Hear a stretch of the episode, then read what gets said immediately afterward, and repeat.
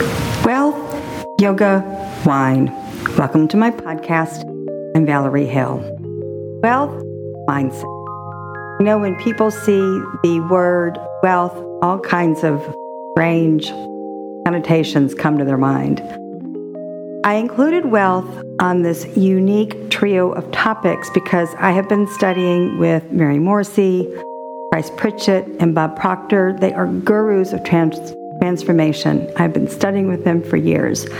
And of course, studying with them can lead to more assets in your bank. However, during the pandemic, I saw that so many people were really upset financially and challenged. I was one of those.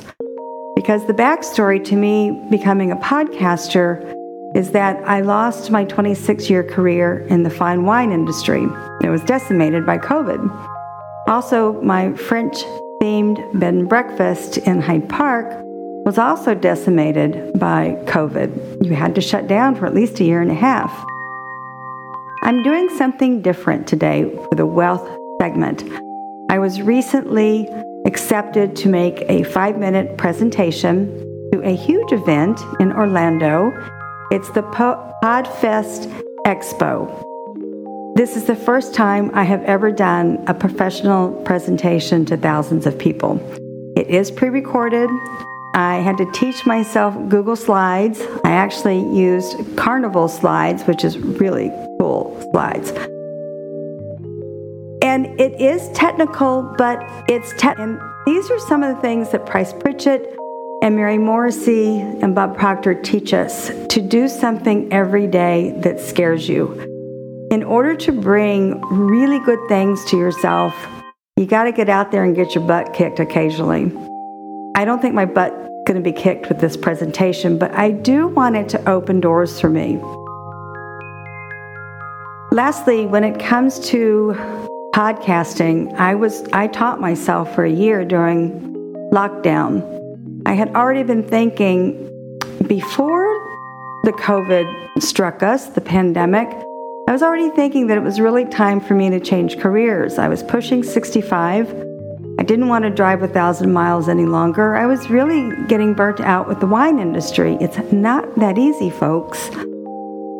I had been looking for such a long time to look at something where I could work globally, but from my, my home in Portugal, which is going to happen in the future. And one of my mentors said, Valerie, what do you love? Well, I love Kundalini Yoga. I've been studying it for 26 years. I have vast knowledge of French wine. I love that. And I believe that the gurus with whom I study in transformation, I, I love their teachings. It helped me through the pandemic. And that's how wealth, yoga, wine became an entity. That's what's going to be on the wealth segment. Kundalini Yoga is, of course, something that helped me through the pandemic, and basically because all the classes became virtual. However, I had already been studying with Guru Jagat virtually because she lived in, in LA. Hariprakaash, I've studied with her in person. When I first moved to New York, it took me a few years to make it to the Kundalini world of um, intense yoga. Once I found Kundalini Yoga, I never turned back. I practiced it when I was traveling in France or Italy or Spain. I don't leave home without it, even if it's just for three minutes. I have mentioned before when you combine Kundalini Yoga's virtual classes, combine it with Mary Morrissey's teachings or Price Pritchett or Bob Proctor, you have a really strong team that you can use with your mind in anything that is facing you. I am going through a tricky time preventing foreclosure in New York because if you live in New York, you know how difficult it is to be a small homeowner with two or three rental properties. People literally didn't pay rent for months on end, and it's tricky for me to catch up. But I'm going to persevere and I'm going to win all of these challenging opportunities because I believe in Mary Morrissey's teachings and Bob Proctor. I believe in Kundalini Yoga because they talk about abundance and prosperity and how to get your mindset out of the netherworld and into the real world of being successful. That's why I'm including this podcast case study because this is something that's part of my business plan, and I was thrilled to be accepted. I was also shocked in a good way. And lastly, wine.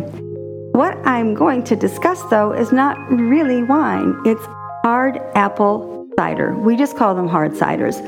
In New York, it is a huge, huge, huge, huge production. I don't, I can't imagine anything being south of the Mason Dixon line. Therefore, I'm going to clu- include in the podcast notes all the great hard apple ciders that are in New York.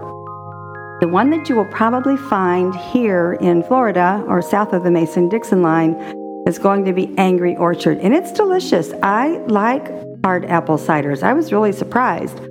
They're not sweet, they're more on the tangy side, and they are effervescent. So, for those of you who don't want to drink beer, I'm not much of a beer girl. This is nice and it's fun to put it in flutes Therefore, if you know people very low in alcohol, so so therefore, if you know people who are you know cutting off the juice but still want to have something kind of fun and exciting around the holidays, it doesn't make them look like a teetotaler. The hard apple cider is a, just a, it's just a great addition to something to drink during these fall months. Although we still have summer weather in Gulfport, Florida. So, in conclusion, I'm not a life coach, I'm not a consultant. I produce this podcast once a week to help people globally. And I'm including this time my case study that PodFest Expo in Orlando is going to present, which I'm thrilled about and kind of kind of pat myself on the back for you guys. And lastly, really the virtual classes that I upload they are classes that I study all the time, every morning. I also believe that this yoga is perfect for children because they are going through an extremely hard time. Oh my gosh, with all these people who are anti vaxxers and anti maskers. And this gives them a nice, safe way to practice how to be calm.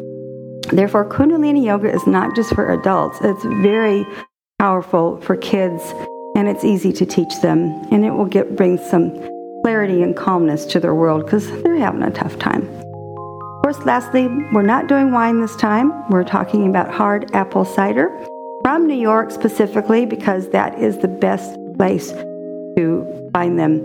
They are about uh, five or six, maybe seven dollars a can or a bottle. It depends on how it's being produced.